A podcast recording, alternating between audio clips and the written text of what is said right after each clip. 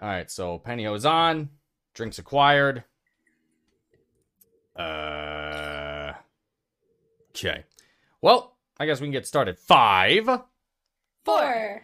a three, Two. and one. One. Hello world is a song that we're singing. Come on, get happy.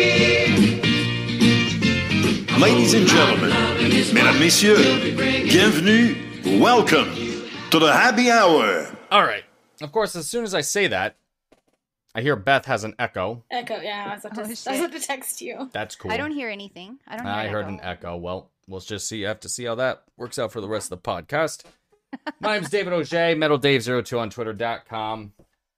Very musky place lately. Joined as always by Beth, who's back. Hello. I'm back. Yay! Yay! Yay. Yay! Um, you can find me at H I V E R H U I T on Twitter. And Veronica. Yeah, I'm at c h i l e underscore pepper on Twitter. We're the Happy Hour on Happy Hour on Twitter, Happy Hour Pod on Instagram, Happy Hour dot happyhour.com, and youtube.com slash happy hour. Um, past uh, the past week of uh, Habs hockey, uh, uh, well, uh, to, to, to, to cap off perhaps definitely one of the worst seasons of their existence. Uh, I have two things I want to bring up. This is number one. Uh, the passing of Guy Lafleur. Now, that was a that, that was quite a thing. I I recall Beliveau's passing as well, Monsieur Beliveau. It just seemed there's something else with Guy passing that just caught on quite a bit more with Beliveau. Maybe sign of the times. Everyone's in COVID, and hey, we have another bit of bad news. Um, maybe it's because uh, Guy's career it's actually a little bit more fresh in people's minds. I mean, um, geez, you'd have to be quite old to actually see Jean in action. Uh, I can probably say with some confidence that no one saw the Rocket play. At least that's you know still around, or if they are, God bless them, they're still around. So Guy's passing is quite a shock. Well, not a shock. We all knew he was sick. He was ailing. Uh, regardless, when the news finally happened, awful, absolutely terrible. Uh, I wept. I was upset. I can't recall the last time that I was so upset about a celebrity in, in any facet of life passing that that made me so upset. But with Guy Lafleur, I was I was beside myself. Very sad. We didn't mention anything on the Happy Hour Twitter account. Um, we actually didn't even talk about putting anything on the account because everything was just so. Everything that could be said was being said by those that knew him better or around him better and knew him well. Uh, I had my thoughts on his passing. Veronica, you too. Beth as well. And it's just such a it's it's we've been talking a lot about eras, changing of guard. That seems to have happened a lot this season, and this is like a door, like a barn door slamming in the face. Another era gone. Ah. so like I said, I don't know how else to say it aside from uh paraphrasing Dave Stubbs, who put this very beautifully. He mentioned on uh, CTV Montreal, I believe CTV Montreal over the weekend, uh, in one of the morning slots, that the last crown jewel of the Habs has passed, including Maurice, including Jean, now Guy. All of them co- now comprising one of the best lines in hockey, wherever they may be at this moment. That's quite a thing. You guys, when I woke up uh, on third Friday, I found out from the group chat. That's what I always look at whenever I wake up because you guys are awake before I am. And uh, same as you, Dave, I was just like shocked into tears. Um, we all knew it was coming. It was it was still just like terrible. Um, y- y- you know, like you were saying, you have to be pretty old to have watched Maurice or, or Jean Beliveau play. Um, um, well, I'm of a certain age, and I watched Guy Lafleur play, and he like he was. I think the difference between him and Jean was was that he didn't he didn't portend to be the gentleman of the you know sort of the the the the ambassador of the like he was he was a superstar he was a bona fide superstar and growing up like you know it, it brought up a lot of memories for me like in montreal you know having the game on on the black and white tv uh, there's we had there, there was such a thing as a color tv when i was a kid we were just poor so it was black and white tv but it was always um guy guy was guy was the one you know thrilling us and you know, at school, got the Guy Lafleur hockey hockey card. That's the one you wanted. The jerseys, you know, the the everybody was about number ten. Um, it brought up a lot of a lot of that for me. And oh, I think the Canucks just scored. Um, um, it, it, yeah, it was just it, it, brought up so many memories um, for me from when I was little. I didn't I didn't understand much about hockey, you know, but um, it, I I did know all about Guy Lafleur. Everybody knew everybody knew Guy Lafleur's name, and he was the superstar. Um, and then of course I was lucky enough to meet him about a decade ago, and he just he did not disappoint. You know, he's just a card. He's a character, gentleman. Um, you know, ready to smile, ready to laugh. You know, such a it, it, yeah, it, it hit me hard, and I didn't want to I didn't want to um, look at the tributes. I didn't listen to TSN 690. I didn't want to do any of that. I couldn't take it. And then on on Sunday for the game with um before the game with the tribute there, I was just like snot running, bawling my eyes out. That was like that was so good what the Habs did on Sunday. Yeah. Um so I never really got the privilege of knowing who Guy Lafleur was until long after um, he retired. But um, every time I saw him in an interview or just like out and about doing, living his Guy Lafleur life, um, and people would talk about him on the news or tw- on Twitter or anything, like he just seemed like the type of person that you wanted to be friends with um, he just was a really gregarious person, and um, like every every interview I listened to or read was always hilarious and just fun. Um, I think my favorite memory that's posted of him, and I forget who posted it, but there was a photo of him, um, like sitting like on some at some outside bar somewhere, and he's very tan, and um, who who was interviewing him said, asked him if he had gotten the tan on the golf course. He said, "No, I hate golf. I was like building my porch or something like that." He was, was painting like, yes, his house. Painting painting Mm. his house. There we go. Yep. And I was like, like I love that. Like where he's just like, absolutely not. Like no, I was doing this instead.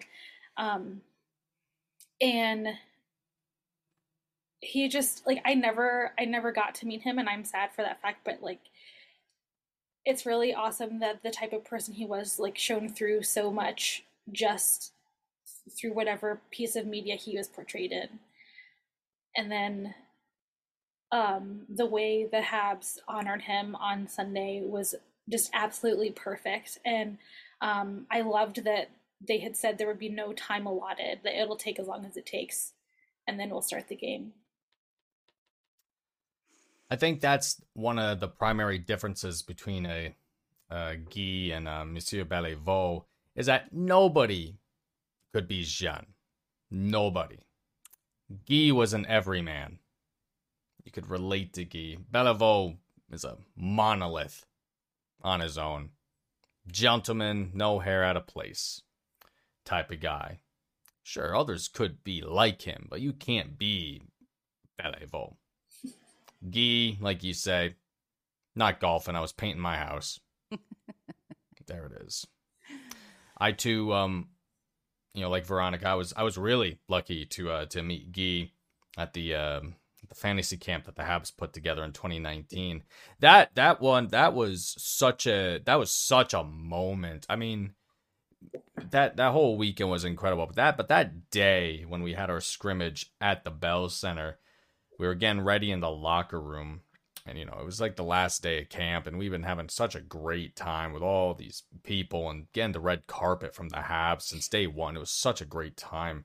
And they say that, you know, we got some guests coming into the, the locker room, and the first guy that walks in is Guy Carbonneau. It's like, oh, Jesus Christ. So we're talking to him. Next guy that walks in is Yvan Cournoyer. All right, there's another living legend, a mythical figure in hockey in general. And then Guy walked in. You can't can't can't do anything about that. Uh I've mentioned it so many times before, but one of the reasons, one of the main main reasons I watch hockey is to is to remember my grandfather and to connect with him. And Guy was my grandfather's favorite player and his father's favorite player, my great grandfather. Um, can't recall his name. Poor guy. I honestly think it was Omar.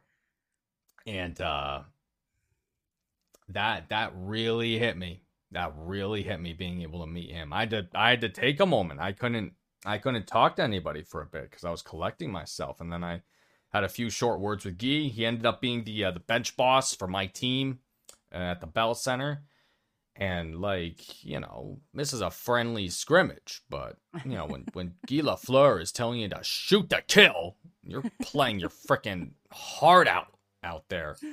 He's reading off lines. He's switching up little deployments every once in a while, having himself a grand old time, and that was a I was very, very, very lucky to be able to do that with him and the rest of the guys for the camp. So that was uh, that was really something. And um, further to the Habs tribute, um, all ads pulled from the boards. All the players, of course, playing uh, with uh, the number T, uh, the number ten uh, on their chest, uh, right where the number four was when Beliveau passed. And uh, and the Habs lost that game spectacularly. Let's talk about that for a second. The Habs have not won a game since April 7th. It is now the 26th of that said month. One, two, three. Almost three weeks since a victory. Habs play Rangers tomorrow in Madison Square Garden, the last game, uh, the last away game for the Habs, before coming home to face off against Ben Sherratt and the Panthers, who are a very good team. In the past week, uh, we recorded after the Minnesota game, 2 nothing. Price was in net. Can't score with Price in net. Can't score with Price in net. How dare how dare we? Uh, that was followed by a thumping by the Flyers, 6 to 3. I don't know what to say about that, honestly. Followed by yet another thumping in Ottawa, 6 to 4. Price was in net. And then Sunday for Guy's tribute against the Bruins of all teams to have a tribute for Guy Lafleur. We have the Bruins in town in Montreal, where Guy Lafleur had broken hearts of many a Bruin fan. Oh yeah. 5 3. Granted, has made a game of it. Came back into third, just couldn't get over that hump. And that has been the story of the Habs all season. With a little bit of brevity with uh, Martin St. Louis taking the helm, but they've fallen right back down to earth. Uh, so thankfully, this is the last week of hockey we have to watch from the Habs. And then all the really fun stuff can start. So here we are. Yeah. They did. They sure did try to make a game of it on Sunday, though, and the refs were Yeah. like Oh. abysmal, like Oh. appalling, appalling, appallingly bad, It's just- appallingly bad. What's the point of doing a job and just not doing a job? Yeah. Yeah. I cannot say how many times we as a unified front has said fuck the refs, but man, it's it's it gets progressively worse year How- after year. How hard is it to find referees? Like I, that's something that's a genuine question. Like how hard is it to find referees? Like I know it's not an easy job. And like the people you see doing it generally are middle-aged and older. Yeah. It's astounding. I could So- not and, and they have a shortage of refs. and COVID, and you can make all the Yeah. excuses you want. You know, absolutely, Beth. Uh, how hard is it to find refs? Man, it's a one of the guys I play with on the rejects refs. You know, he refs you know beer league and like uh, youth tournaments and shit. And he says it's hard. You know, he says it is hard, and I have to manage the game because you know it's he's not making three figures. He's making like forty bucks a game or something like that, and uh, he has to follow USA hockey rules, which are different from NHL rules. But um, regardless of that, man, there there there is one paragraph in the USA hockey rule book that says something something. I forget what rule it is. I forget all this stuff, all the technicalities. but it's like you must manage the game at your discretion. It's like Jesus Christ. Might as well just throw it out there. Why not? Well, I mean, that I, I don't even I don't even see them as trying as having tried to do that on Sunday. Like the one uh, penalty that they called on Hoffman was not a penalty. No. Not a penalty. It was completely clean. Penalty play. shot out of that. And then they called it a penalty shot, which horrendous. An absolute, and then the embellishment that they called on Evans was just like was it was an absolute insult. Yeah. This being carryover from the newfound worst rivalry in hockey between the Montreal Canadiens and Tim Stützle. Like, the, He, the, he brought it upon himself. the problem I have with that is that when we're talking about the Senators, I think they're going to be a very good team moderately soon. The problem with the Senators is that their fan base is so online that they have nothing else. Every year they have a new gimmick.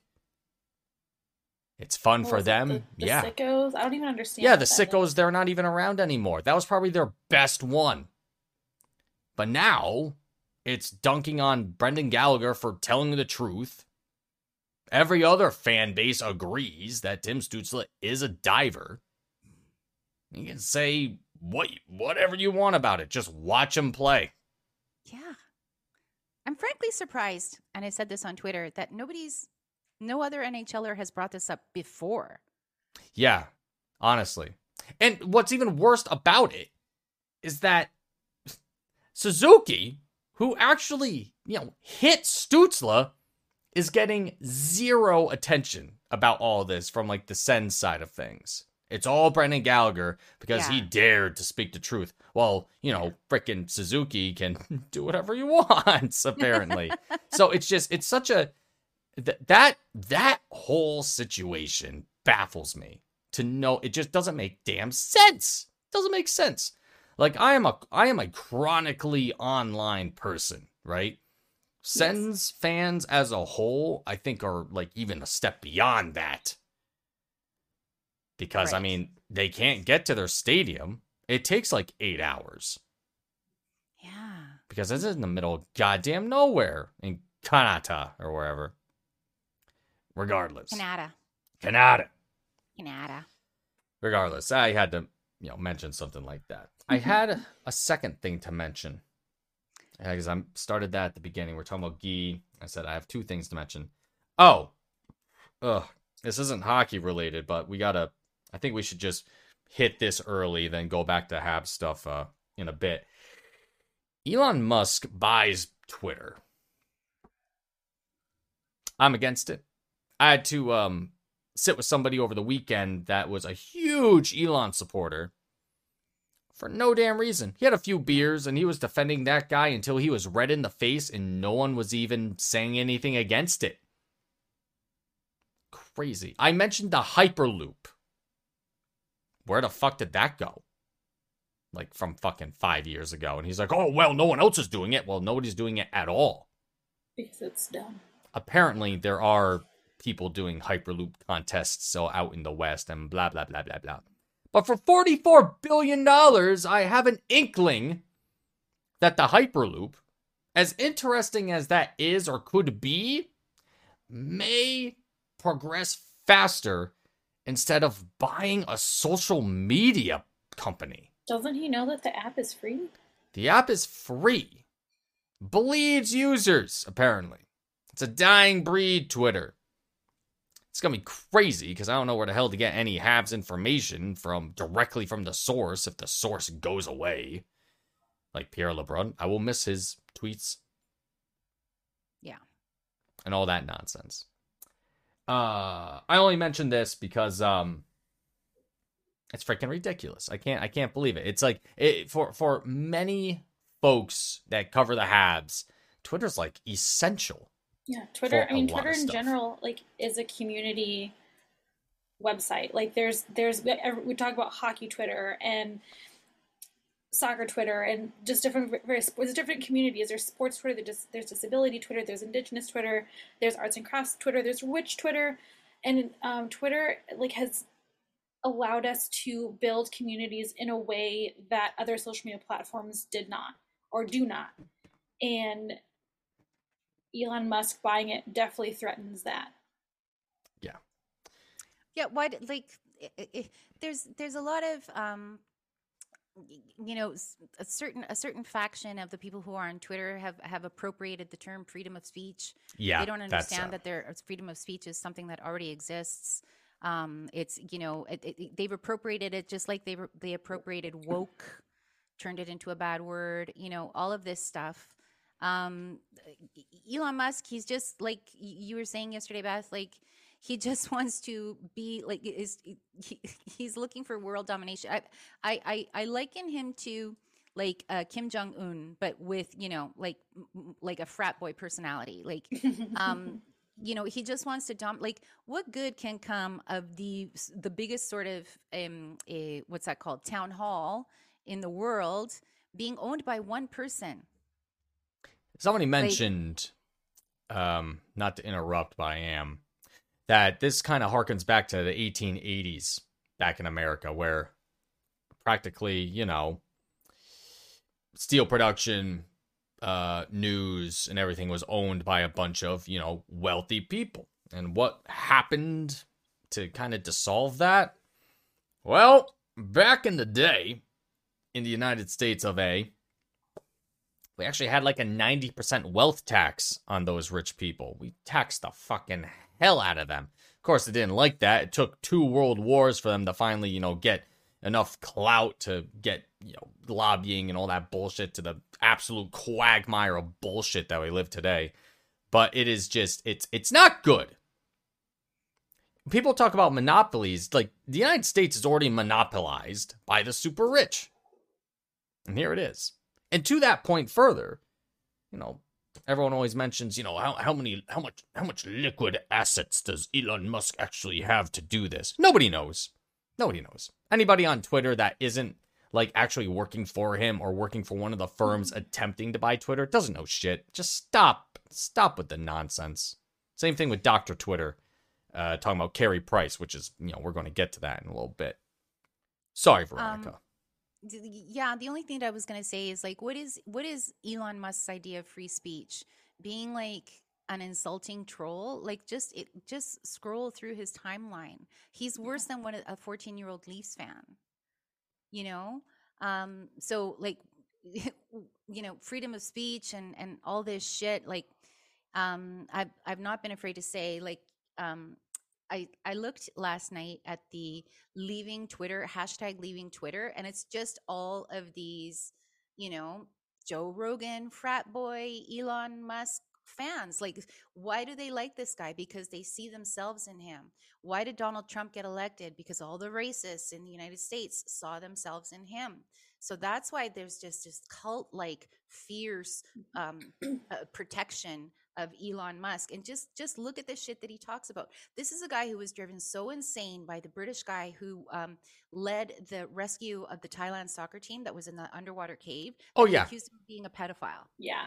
that's how like that's how insane he got by the attention that this actual real life hero was receiving and then that guy took elon musk to like he he sued him for defamation and of course elon musk with all the money you know uh, the best lawyers that money can buy got away with it because he just said you know in south africa pedo is just like we just use it like colloquially you know and so he got away with it.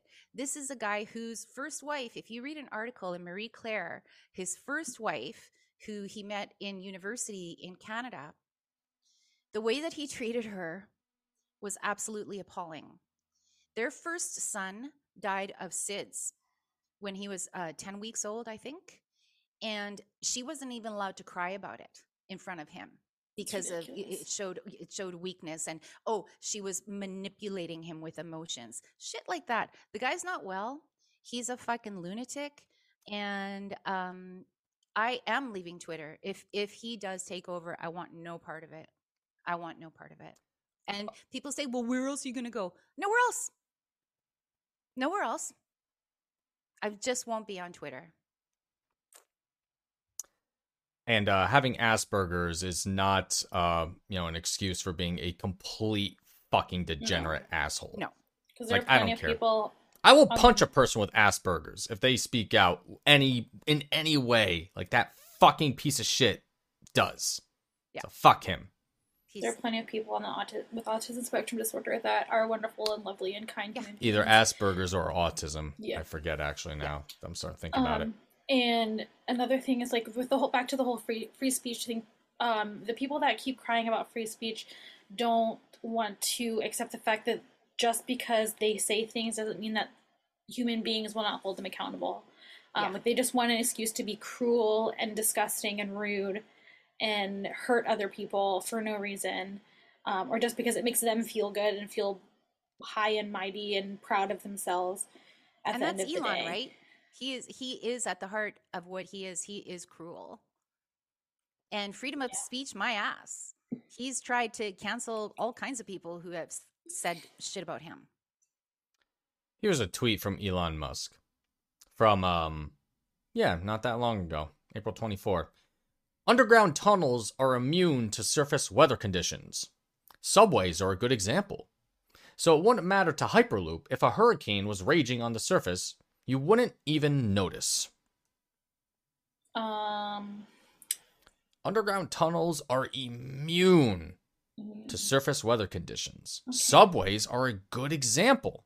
you've you never know, seen a flooded he's subway, right. They Elon like a flood. He's Like, he's hundred percent correct because I have never in my life, as a human being on this planet Earth, rotating around our sun, have ever witnessed ever a flood in a subway. Not ever. No, never. it has never happened in the happened. existence of So weird. human history. hmm And this guy is putting rockets in space and attempting the underground hyperloop and building. Oh my god, his whole. I have my buddy Sam, who's also the ref, is a he works for the city of Albany as like he's not like urban development. He's like a zoning guy, but he is a hardcore bike person, bicycle person, no car, as long as he doesn't, you know, as long as he can manage without it and he hates Elon Musk with the might of a thousand suns when it comes to all of this underground traffic bullshit like he has down in Vegas, which is a mockery. It's a fucking tunnel for one car at a time. at a time ish. Ish, yeah. It's so it Um, just it, it it it blows my mind that people are like, yeah, dude, this is so cool. You know, it'll cut down traffic. No, no, it'll cut down traffic. Oh, and a, and a completely robust subway system in every metropolitan area in the United States. The fact that that doesn't exist in the United States of America is a fucking It's madness. it's fucking nuts. Um, fucking nuts. an- another thing. Washington that, D.C. um, and New York City. Done. Sorry. Yes. Another thing that um, Elon Musk has had influence over, uh, maybe not knowingly or purposely, um, but that is some um, mental health medications. Um, I am a person who takes lithium on a daily basis, so I don't ruin my whole my own life. I've taken it for a long time. It works really well for me. Um, but the price of it keeps going up because um, Elon Musk and a lot of other car manufacturers, not just Tesla, um, they are making um, battery lithium battery powered vehicles, um, and a lot of um, car manufacturers are hoping to have their fleets be, I think, like 40% electric uh, in the next few years and stuff. And so, um, myself and other people who take lithium um, may have to see if we can find an alternative um, to manage our brains because we the price of lithium is not currently sustainable. Um, and if it gets much higher, like we won't be able to afford our medicine anymore. Billionaires. Yep. And the barista at your Starbucks pays more taxes. hmm You know, probably pay more taxes. thank you for bringing up Starbucks. Because if all you people just stop drinking coffee at Starbucks, you could afford all your basic necessities. Oh yes. Fuck off. Didn't you know that? Didn't you know that? Didn't you know that? Oh my god.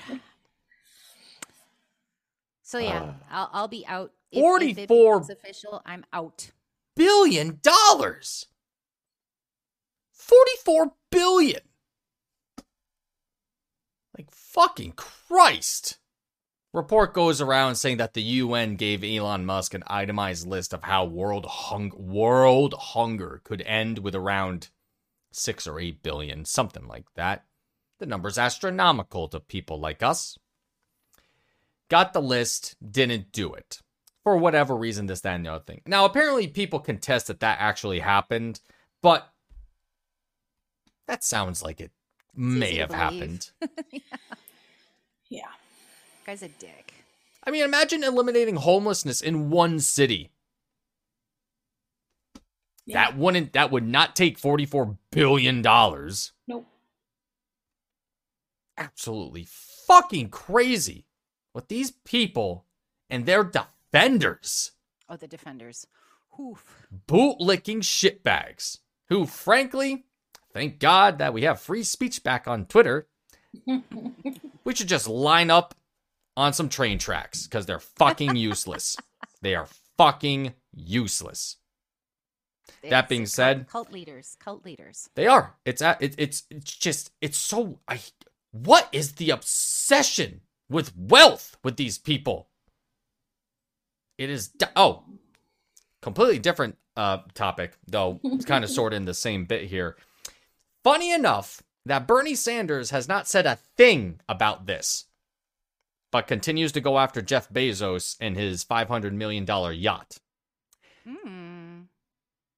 Elon Musk, in buying Twitter, could have instead bought 88 supermassive yachts. Yet, Bernie Sanders has not mentioned a thing about this guy acquiring social media. So, I it's so strange, given Sanders' track record with ultra wealthy doing ultra wealthy things, that he doesn't look at the $44 billion figure and he's like, no, no, no, I don't like that. That man should buy diapers for every woman in America, or mother, a family, I'll say instead, with a small child. It's just, it's fucking, it's very strange to me. And I mentioned that to a friend, and they're like, oh, hmm, weird. Weird. Anyway, that's Elon Musk. Fuck him. The sooner somebody does something to him that's not good, the better. Because it's just we're we're dying here. We're dying here.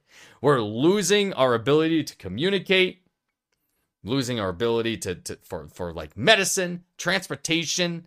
It's just it's it's they these folks can just invest in all sorts of shit to help out people in real time. Now I like SpaceX. I like a rocket that can go into space and come back with minimal shit being in space. But you want to know something? Fucking Moynihan, fucking whatever the the, uh, the the the the train station is in New York City does not have benches because they don't want homeless people camping out in there. Just stupid. That would not take 44 billion to fix. Not going to defend Bill Gates, but we don't have polio practically because of his initiatives in Africa. Getting people vaccinated over there. And Bill Gates is a he's his own fucking character. Not defending him at all, but there is some good to what he did. Well, the the last good thing that I think Elon Musk did is PayPal. That's it. That was like two decades ago. Anyway. That's all I have about yeah, him. I just I just find him so abhorrent. Repulsive. Yeah. motherfucker. So Raphael Harvey Pinard was uh, recalled from the Rocket um, for the game against boop boop boop boop. I'm loving it. The Flyers. Um, I'm actually wondering, did he get any? Just checking uh stats for that particular game. Good old. Uh, no points. Was not a minus. That's cool. That's very nice, I guess. Good for him. So he got to make his uh was it his debut? I think it was. I don't think he played with the Habs at all this season. Good old Harvey Pinard. I couldn't say. yeah, I I'm a couldn't little either. I'm a bit foggy on that as well. Yeah. Um, I believe that the Laval, the Laval Rockets, speaking of, uh, clinched their playoff berth, so they'll be going to the playoffs. Uh, the ECHL, the Lions, um, had the misfortune of being paired up against the Growlers in the ECHL, and they're a very good team, the Growlers. Uh, however, Lions won their first game uh, of that series, and it is now 2 1 Growlers in the series, so hopefully the Lions can continue their winning ways. And um, I may be going to Syracuse to watch uh, the Rocket uh, play over there for their last game of the regular season. Do it. Hopefully, Yeah. bit of a little bit of a drive, but that that's okay. It's a it's a long, boring drive. I fucking hate I ninety in New York. If you live in Rochester, Syracuse, Buffalo, and you have to drive on that every day, God bless you. that is a that is a fucking travesty, and I'm so so sorry, so sorry. But yeah, like two ish hours from Albany, Syracuse. Okay, so Rafael Harvey Pinard makes his uh, debut. Uh, Corey Schueneman back to the Rocket. I think he stayed there. He has been recalled uh, again. Uh, yep, we covered that. ah, so after the game, where is it? Where is it? After the game against Ottawa, uh, Price has played against the Islanders, Minnesota, I think Philly too. He was there against Philly, and then Ottawa. 0 and 4 because the Habs cannot fucking win with Carey Price in net. Apparently, might as well just stamp that over the past 15 years with him on the team. Just embarrassing. Cayden Primeau is recalled on an emergency backup basis, meaning that, uh oh, what's wrong with Price? Well, we learned today that he'll be with the team in New York City, but he'll be seeing his specialist again for an appointment. Josh Anderson did say that so he's been in a similar position before where like you do need to meet up with your surgeon um and have a checkup if things aren't right. So he's Josh Anderson said that he's like hopefully it's just it's not as uh chicken littly as people are making it out to be. Um, that the sky isn't falling, that it's just, hey, like, this is what's going on. This is what you need to do. We'll try us, and then we'll see you in September. That's probably it. And Um, so, because didn't um, uh, St. Louis say that um, there was a possibility that he would play in the last game against Florida? Look, Florida, didn't they just thump fucking Tampa Bay? Uh, was it an overtime? I thought it was. I don't know. I I, I saw Hold on. something fleetingly on a sports center, like some ridiculous like nine one score against Tampa. Am I dreaming? Um, are you talking about Tampa and the Leafs? No.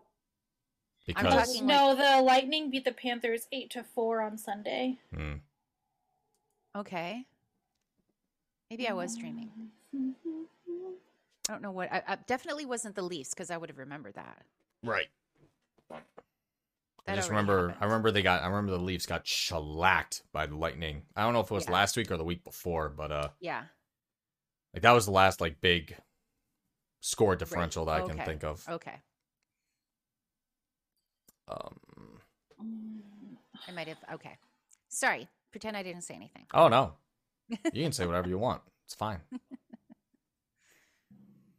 But yeah, so there's not a whole lot else to say about the Habs. Um, Cole Caufield, Nick Suzuki reached 20 points in a dismal, or no, 20 goals, excuse me, in a dismal, dismal season. Uh, so that's something. Uh, Cole Caufield getting 20 goals in his rookie season in the NHL. Fantastic. That's actually very, very impressive. He joins some elite company in doing so. Though, of course, I don't have the stats in front of me. Doesn't that suck? Um, Nick Suzuki is on the verge of attaining 60 points. Uh, he is by and large the top point producer, top assists, and top in goals for the Habs this season. He leads all three categories.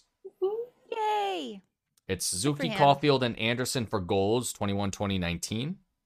Anderson with 19 goals. So Anderson's on the verge of getting uh, 20 goals and 30 points.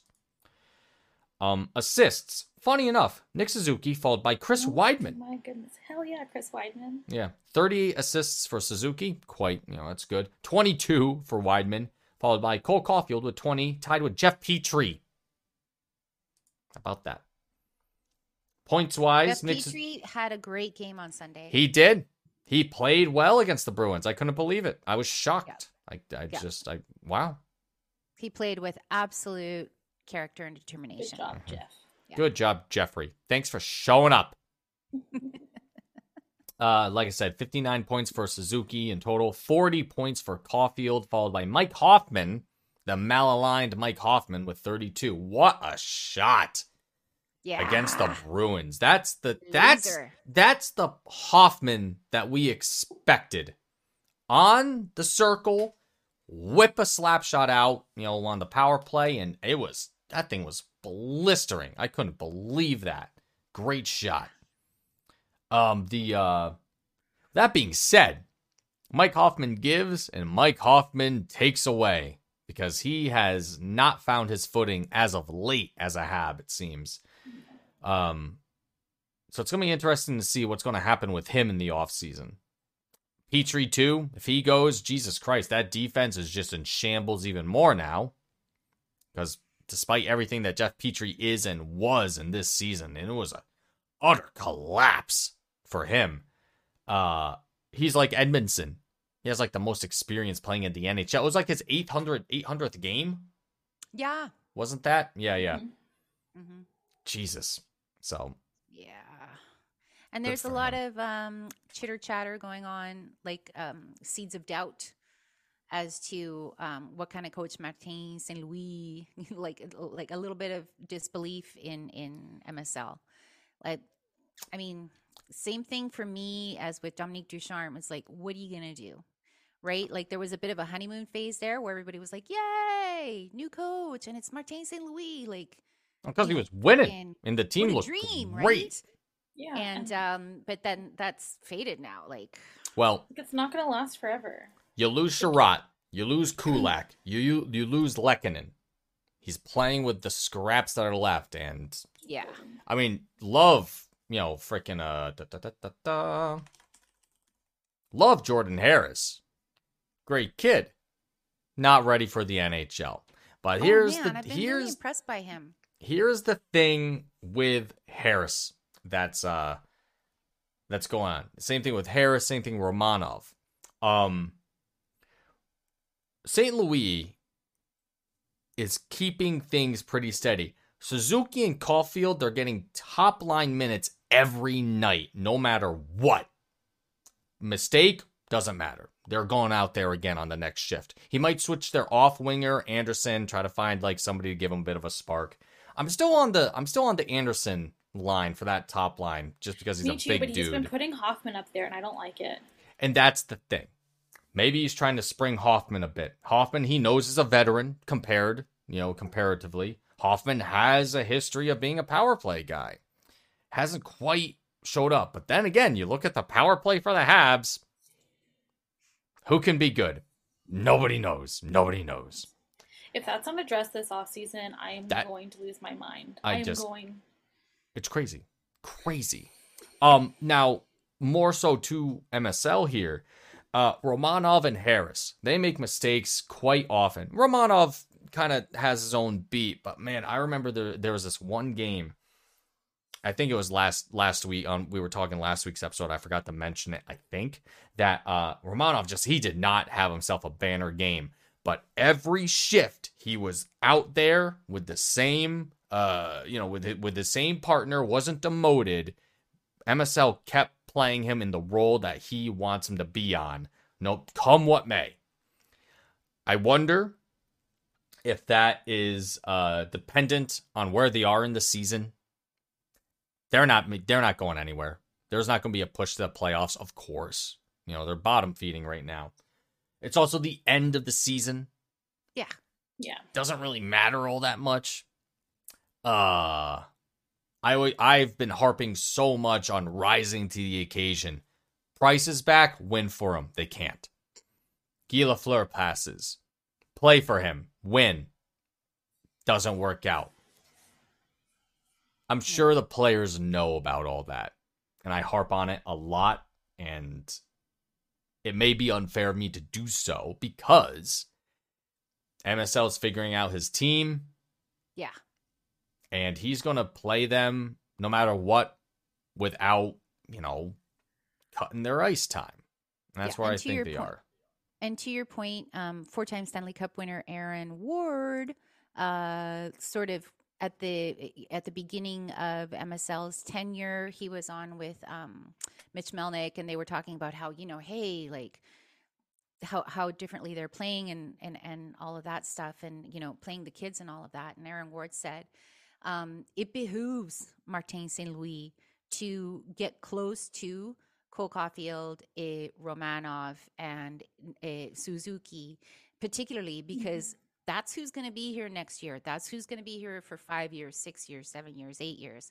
You Mhm. know, and somebody like Jeff Petry, like they said, what do- what do you say to Jeff Petry? And Aaron Ward was like, I, I don't say anything to Jeff Petry. Like, you know, if if he's happy, if he's not happy or whatever, it's like, you know, that's great. Jeff Petrie should have it figured out by now, but the age, you know, the veteran that he is. But the like those young guys, that's that's who he's that's his future as well. That's the future of the team. So staying close to them and I mean he's not coaching to win exactly like you said Dave like this it's a lost season that's why he pulls people with like pulls the goalie with like 4 minutes left or whatever he's he's it's just all right now it's just experience and unfortunately they have like i think it's the longest losing streak now since 1940 whatever Oh, right. Yeah, they've dropped nine, I think now, maybe 10, Yeah. actually.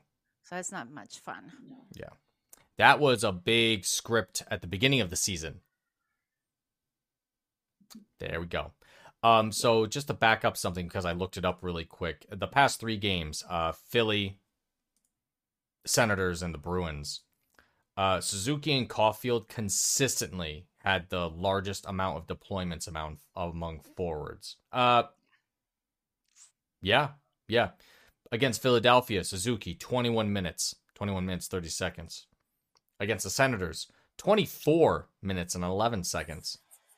And then against Boston, 24:04, he was the leading ice time guy aside from Montembeault, who's, you know, on there for 58 seconds, 58 Yeah. minutes and 54 seconds. So, he's putting he's playing Suzuki hard. More to that, Suzuki takes a lot of therapy days. I really wonder what's up with that. Yeah. He takes well, a maybe lot not of them. much if he's playing 24 minutes a night resting, yeah I guess. Did you see that picture that Amanda posted of the two of Yes. them? They look like twins. Mm-hmm, they do they do they have the same face It's so cute. yeah That's my pretty um cool. My mom when they went to the the Ottawa game, she posted a picture of, of her and all the girls on their last girls trip. My mom was like, "Who are all these women?" And I was like, "I think they're Nick's aunts and cousins. yeah I think the- they're like- family like it's all family." Um, I couldn't see if his I couldn't tell if I didn't look to see if his girlfriend went to or anything, but I was like, I'm pretty sure it's just it's family. They just go because they Yeah. can. It's right there. yeah Um, can we talk about Shea Weber? Sure. Okay, so as the listeners know, we love Shea Weber on this podcast. Um, and as we all know, uh, Shea Weber has not played at all this season. And apparently, the fact that another captain has not been named is making people very angry. um, despite the fact that at the beginning of the season, um, Marc Bergevin said that there would not be an interim captain named, and that when Hughes and Gorton came um, to the Habs, that they said that they would name a captain next season. Yeah. Um, I'm partially, I guess, because they need time to know, get to know the players, and also it was so much time had passed in the season, it was too late to really try to put somebody in that spot. Right.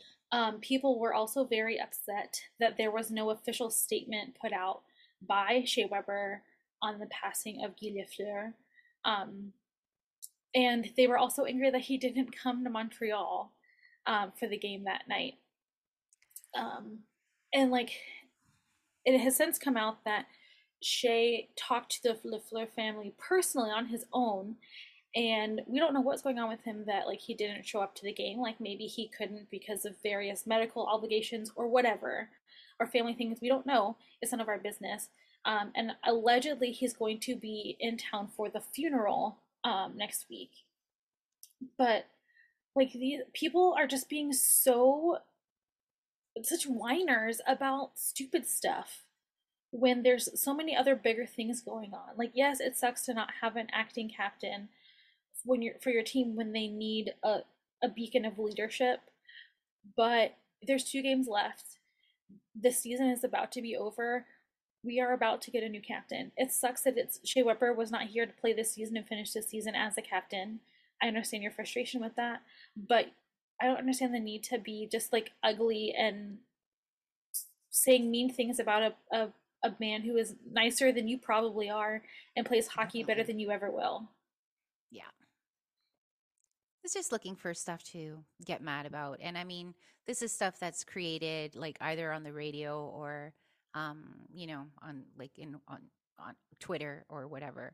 And then it just catches like, hey, why wasn't he? Yeah. Like, fuck, I didn't even think about it. Yeah, and like also she hates the spotlight, and I think that if he had showed up, Yeah, he it would would, they he would have made it about him. exactly, and he would not. He wouldn't want that for himself, and he wouldn't want that for Guy either. No. No.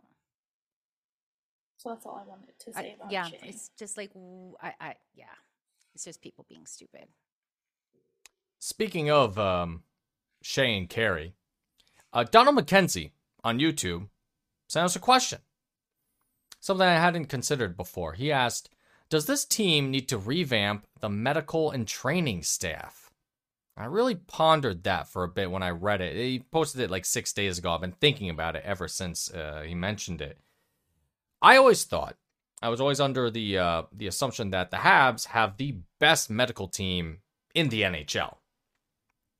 Now, granted, well, yeah, Carey goes to New York City to see a specialist specialist instead of somebody like in Montreal. So they branch out to other folks for for their team members, right? Um, but revamping it, I was wondering it because of Carey's injury, because of Shea's injury as well. One assumes his ankle and knee, I believe. And I was really yeah, I was wondering about that. I just don't know if that's if that's the thing. He also mentioned, like I said, he said medical and training staff. I think the training end of it has been addressed. Now I have to look up the name of the person that I'm talking about when I'm thinking about this, but uh yeah, I'll need a moment. There. So yeah, it was I just thought it was an interesting question. The medical staff. I'm not sure. Yeah. Well, I mean, Are like, we gonna point the finger at the medical staff though? No. However, Yeah. I mean, like they they also are limited in what they can do. Like, yes, there's there's team doctors and everything, but at some point, like you s- like you see your your GP for whatever at their office, but then like if there's some there's an issue that you have that they can't resolve, then they send you out, they refer you out to a specialist, Yeah. um, kind of thing.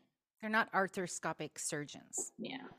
I mean they got they got nine people just on the medical staff alone, headed Yeah. you know by a Dr. Mulder, who's been who's like renowned around the league as being like one of the best in the league or uh you know just in Montreal in general. Born in Saskatchewan, I have his you know bio right here. Um leader in traumatology and chief surgeon at the Montreal General Hospital from 1977 to 1998. Guy has, you know, there you go, 21 years of experience being a, you know, a traumatologist. Don't know what that means. Um, he was involved with the McGill Sports Medicine Center since 1994. Graduate of University of Saskatchewan in 1962. Training in general surgery at the Montreal General Hospital from 63 to 67. Specialized in chest surgery at the University of Ottawa. No, Iowa, excuse me. Earned a Master of Science from McGill in 64. Um, he served as the president of the NHL Team Physicians Society from 2003 to 2006, something I didn't know existed. He has the Order of Canada and the Award of Merit from the Montreal General Hospital. In 2020, in 2012, he was awarded the USA National Safety Council Award for his role in developing a province-wide trauma system in Quebec. Yeah, but it, does he have six years of experience critiquing uh, medical professionals on Twitter.com? I mean, I'll tell you that. Well, let's talk about Dr. Dan Deckelbaum with the amazing. oh no, he doesn't even have a description. That's not good. They have a team dentist, team orthopedic surgeon, team physician, two, t- three team physicians. Well, four, including Mulder, and then his assistant. So that's five. Five doctors. There, head orthopedic. Oh, they got two, three orthopedic surgeons, and then one dentist. Just one. Well, then this is usually just like Yeah. and I read it. I think it was like a Players Tribune thing or something. I read a really cool article about um, Intermission repairs. Uh, yeah, really. and that was really cool. Um, if I can find it, I'm gonna post it again. Um, or like there was some, there was a player that got their like face cut with a skate, and um, the the player was like, "Yeah, just just sew it all up, it'll be fine." And the dentist, it was like his first time, the dentist, and the dentist was like, "Are you fucking serious?" and the guy was like, "Yeah, just sew it up." Yeah, here we go. Here we go. Um, or or like this, I don't know, the skate was stuck or something. Um, How? Yeah i don't i don't know i have to find it. It was a really cool read just about this dentist. But i mean like yes they have they have all of those qualifications and those experiences but then once they become employees of the team does that mean that they still have privileges at local hospitals and things like that? Or do they still have to refer players out for procedures and surgery? Because i mean they're not you're not going to get an mri in the habs locker room. I mean maybe you are we weren't allowed inside but I wonder if they have one there. Come to think of it. Yeah. Because the if anyone Habs did, do it would be the habs they have a lot of shit in those locker Yeah. rooms. Boy, let me tell you. They they're covered quite a bit.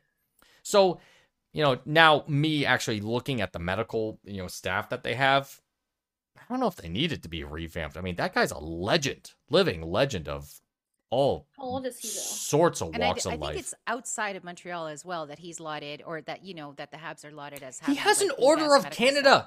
The man's The a knight. Canada. He is a Sir Doctor Yeah. Mulder Yeah.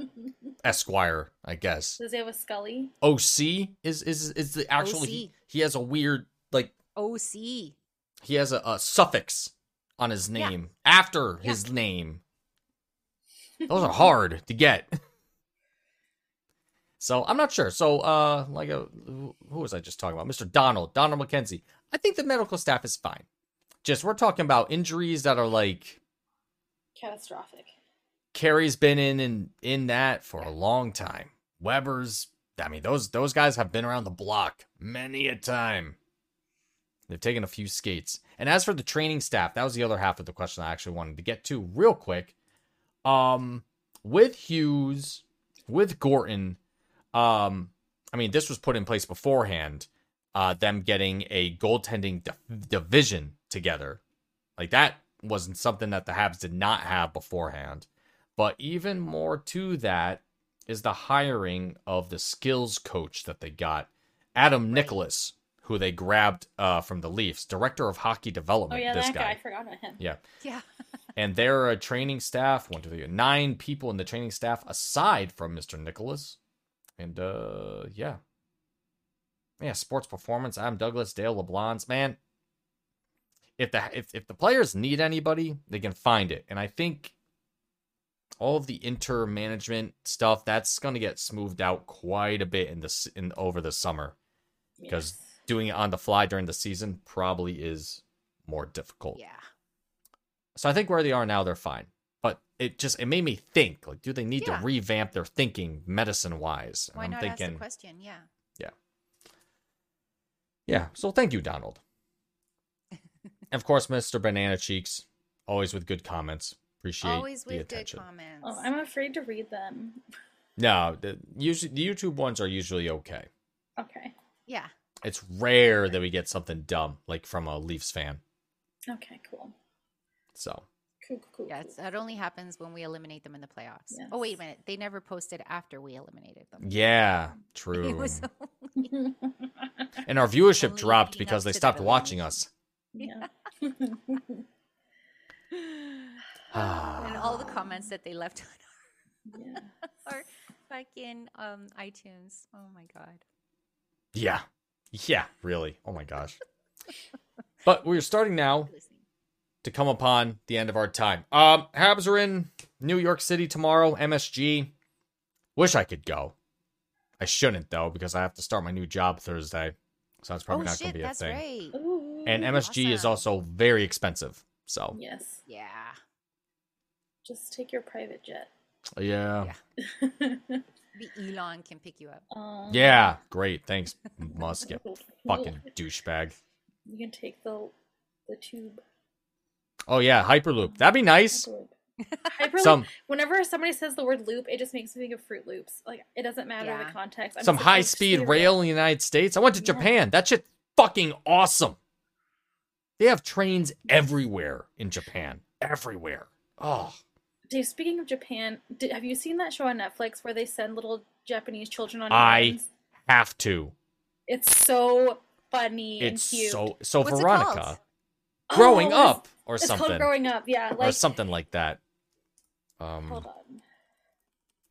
yeah, if there's a show for you to fucking fucking watch, oh my lord. Um Ah, It's so it's so funny. Oh, good. Okay, I'll look it up. it's called Old Enough. Oh, and what old they up. do is that they send kids that are like three or four years old on errands that adults would usually do. Like, go get some groceries, right? and it's just the I kid. see this. It's just the kid. oh my It- it god. just just walking around the street, gets to the supermarket, they, starts looking around. and they have like specific tasks. Like sometimes they have to go to like multiple locations to get things, and they Oh, give them money. And like, but they let they're like, okay, like first you have to go here, and you have to ask for this, and then you have to go here, and you have to get this, and then you have to go here and drop this off, and then you have to come home. oh shit. And Okay, like, mama. those and he's like, okay, and they're they're so cute and they're so funny. it's a Um, laundry list of stuff. and like, it could so only good. happen in a place like Japan. It's so cute, and like you see like so many beautiful places as they're like walking around, um, like the That's so- Japanese neighborhoods. It's Okay, I have to see this. I watched I watched like a commercial of, of like one of the episodes and like the kid's like walking and all of a sudden his bag rips and all his shit falls over. He's like, oh, no. He's looking around. like, it's so like I had to believe it was like scripted. But you know, I was watching, watching, watching. I'm like, oh my god, I think these kids are actually on their own with like a, a camera crew just following like Oh, Okay, where's- hilarious? Enough. all right, where's Takashi going today? Okay, yep. No, you got you gotta take a right there, buddy. You gotta take a right. Oh, you missed the uh, turn. Oh, he's still walking. He's still going down the block. It's like, And oh my like, god. And then they go and they like interact with like um, adults. Like this one girl had to go to a temple and get um like a a, a nun or or a priest. I can't remember. One And of the shrine people, yeah. yes, and she was like, the little girl was like, "I've come to get you," and the the person was like, "Why?" And she was like, "You're late for prayers." Oh my god. It was. It's really, really, really cute. I highly recommend watching it. Okay. Only the Japanese, man. Oh yeah.